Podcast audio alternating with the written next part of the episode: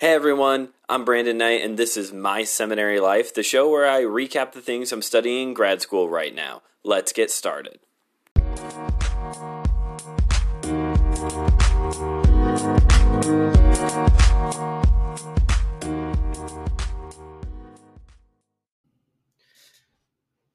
So, when God saves us, why doesn't he just go further and just go ahead and make us perfect as well? In other words, why do we continue to sin after salvation? If God does all the heavy lifting, then why does he just stop with our salvation? Well, that's the question I had to wrestle with this week in seminary talking about soteriology, that is the study of salvation. Welcome back. I'm Brandon Knight, and this is my seminary life. Glad you all could come back with us. And today we're going to be talking about why we continue to sin after we are saved. Is there a reason for it? Well, I've got some thoughts. Hopefully, they're the right ones. But before we jump into that, I want to talk a little bit today first about a new segment we have on our Facebook page. Go to our Facebook page, My Seminary Life, on Facebook at My Seminary Life Pod. I believe is the ha- is the handle. Because every Thursday we're going to be doing a new segment on there called Relevant Thursday. I want to start bringing in relevant conversations that are happening in the world, unfolding around us right now, whether it's from the news, um, the Gospel Coalition, Christianity Today, or more than likely leaning into the idea of, hey, let's go to Relevant Magazine and see what they have to talk about. And I caught a really interesting article. It's up there right now. You can go check out on a guy named Rich Mullins. You ever heard of him? Yeah, you have, because he wrote Awesome God that every Baptist church is still singing to this day. Not that it's a popular song, but like they literally have not stopped singing Awesome God. It's it's a never ending song, even though they're just singing the chorus. I like Rich Mullins. Uh, my dad is a big Rich Mullins fan. That's kind of how I've got my introduction to him as a musician. But the article from Relevant was talking about how this uh, recently on Twitter, a um, an interview that Mullins did back in 96, I believe, has been circulating. And man, the guy just sounds like he just sounds like me. I don't know. Like I shouldn't say that. I, d- I really shouldn't compare myself to Rich Mullins, but but seriously, like Rich was talking about in this interview, just issues with white evangelicalism, issues of uh, his view on pro life over uh, what he what he would define as being pro life is not just uh, caring about a fetus, but caring about the lives of everybody throughout their course of life, and also just this um, this idea, especially of how the American flag should not be in a in the front of a church on the pulp uh, on the on the pulpit by the pulpit like just all these things and i have never felt such a kindred spirit before. I mean i shouldn't say that there are people out there i'm friends with now especially here in the podcasting world who are who feel like-minded who have this spirit of like hey christianity looks different than how we do it here in america. Um, but just to just to see it unfold in 1996 like almost over 20 over 20 years ago now like oh it's just yeah it's a great article go check it out go give it a read and if you do read it uh, leave me a comment on the post on the my seminary life facebook page and let me know what you think as well and like i said my dad's a big rich mullins fan and he was the first person to comment so yeah. Got a lot of questions for rich one day but hey we're uh, here today primarily to talk about why do we continue to sin even though we have been saved? And not so much so from the perspective of we should know better. But if God does all the heavy lifting in salvation anyway, which is partially what we talked about last week when it came to this idea of just how total is our depravity. Today, we're going to talk about that some more in that if God saves us, why does he stop at not making us perfect? When I was reading this question, which I will I'll read for you now, and it goes something like this. If God If God must supernaturally enable men to believe and draw them to himself, and if the matter of salvation is all God's work, and there is nothing of man in all in the process, it's just so dramatic sounding. At this point, I thought this was going to be the lifelong question that everybody has to wrestle with of if God does all this work, then why do we have to live on mission? Why do we have to evangelize? Why do we have to do these things? And I was so ready for that question because I've heard this story from R.C. Sproul like a thousand times that I can do verbatim as an answer, but that wasn't the rest of the question. The question goes on to say, then what do you say to the person who wonders why God does not override our sin, our will, in order to keep us from sinning after we are saved. That caught me by surprise because I didn't know that people were actually like debating that. I didn't know that people like debated whether or not we could be like what I didn't know this was a debate. Like but okay, apparently some people want to know this, and so now I have to explain it. And I think I think one thing that we need to start off with in my answer at least that I posed is that we need to start off with understanding that God was not God didn't owe us anything save us in the first place. I think there's a presupposition a little bit in the formulation of the question uh, supposing that someone would actually ask me this question that we are supposing that God owes us something for saving us. That God saved us because because he owes us something. And that's not true. We got to remember going all the way, going back to our episode on um, humanity, on anthropology, talking about how we are creatures. We're a higher level form of creatures, but we are creatures. And we are creation making God an artist. And I don't know about you, but I have not really experienced an artist who is so passionate that they are willing to do anything and everything that God does for his creation. I just don't see that in most artists. They're passionate, they love their art, but I don't see the passion and the love that God has for his creation.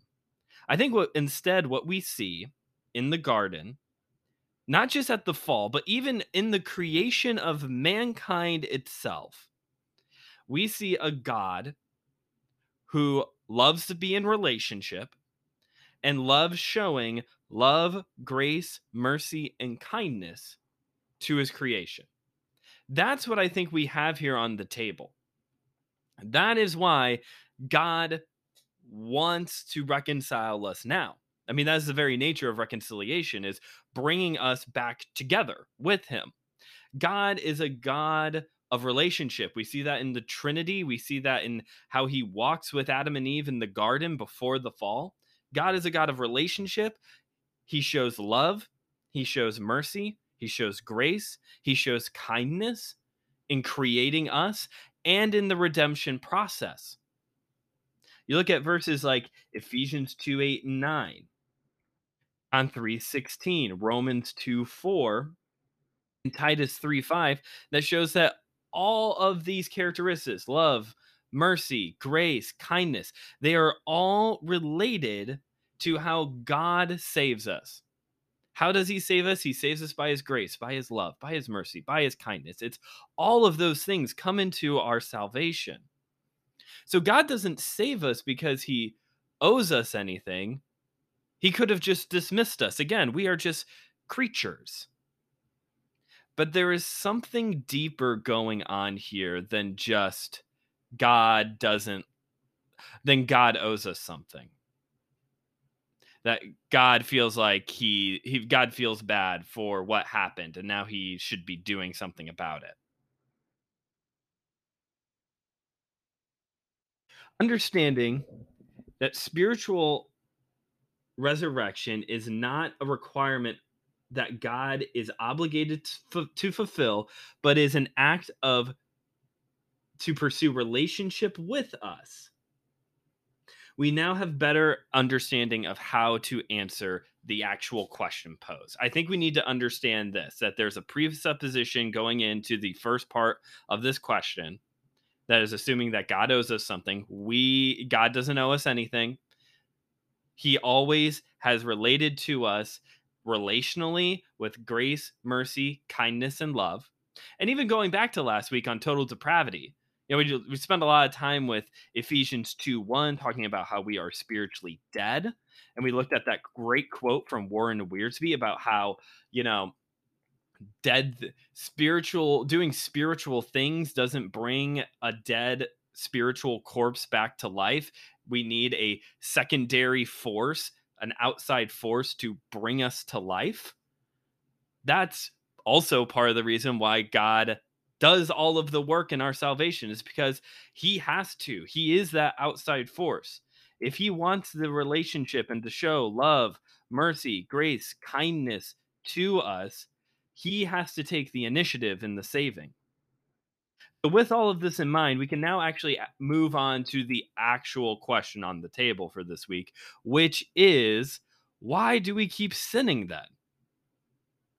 Why do we keep on sinning if why do we keep on sinning if God has done all this re- work anyway? Why does he not keep going? Why does he not just make us perfect? Like I'm sure, I'm sure, I'm sure I'm not the only person in this conversation right now who has wondered that. Why do I keep sinning?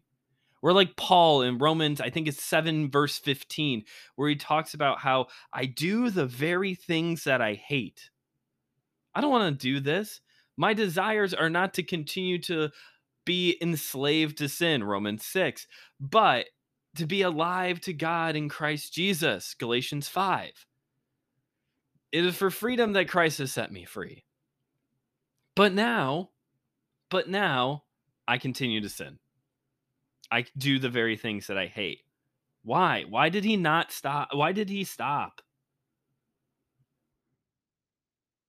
I think there is partially we need to admit the fact that God God has the ability to do this. God does have the ability to do this. I want to acknowledge this. I don't think that there is a an issue of strength or ability here if creation can be spoken into existence, Genesis 1, and Jesus can, you know, pick his life back up from the grave, John 10 18, and the Holy Spirit can do miraculous works through the church throughout the book of Acts, I think he can do this. There's no doubt in my mind that God could save us to the extent that we never sin again.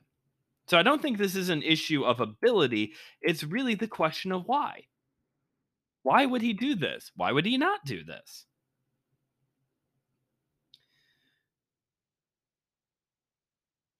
Paul writes in Galatians 5, verses 16 and 17, that the spirit and the flesh are opposed to one another, so we must walk in the spirit to not fulfill the desires of the flesh.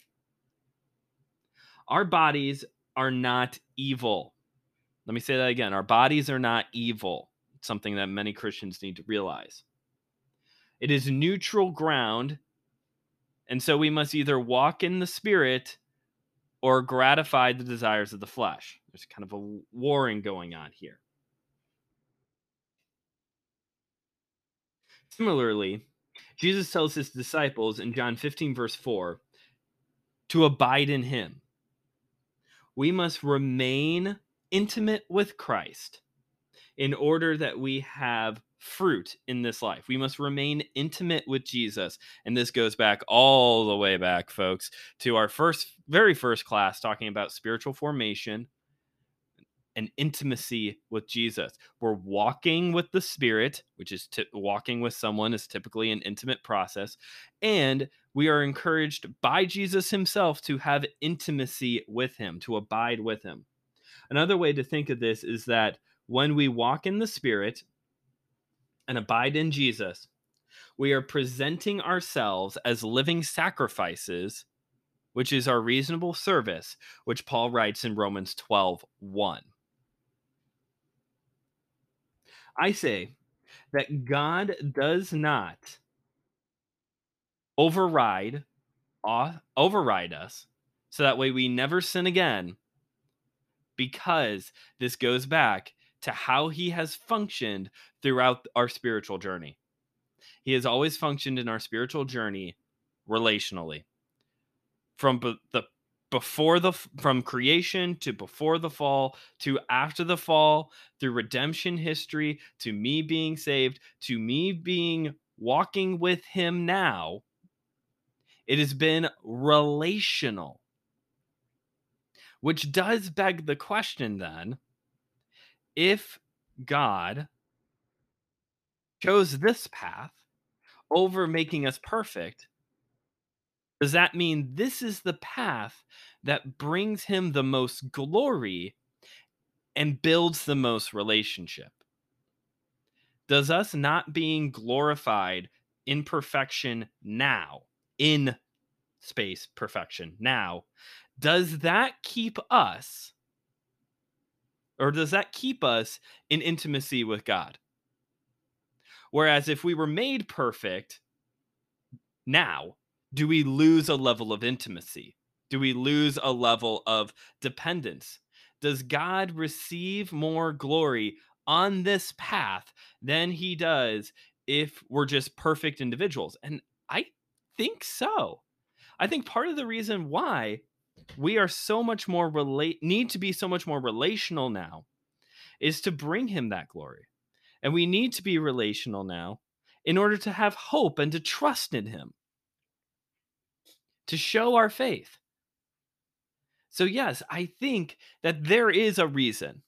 There isn't a doubt in my my mind that there is a reason why God has chosen this path. And of course, the big cop out answer is always Isaiah 55, verses 8 and 9, where it talks about how God's ways are higher than our ways. And, you know, we're just, we don't know. We're not going to know. Eventually, we get to that wall eventually we get to that wall that God chose to do it this way for some reason, and that's it.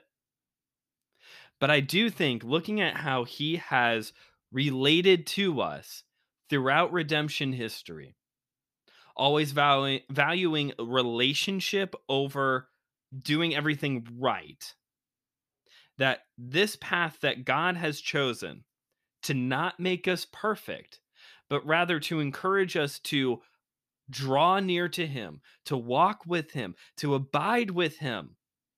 This is how he gets the most glory.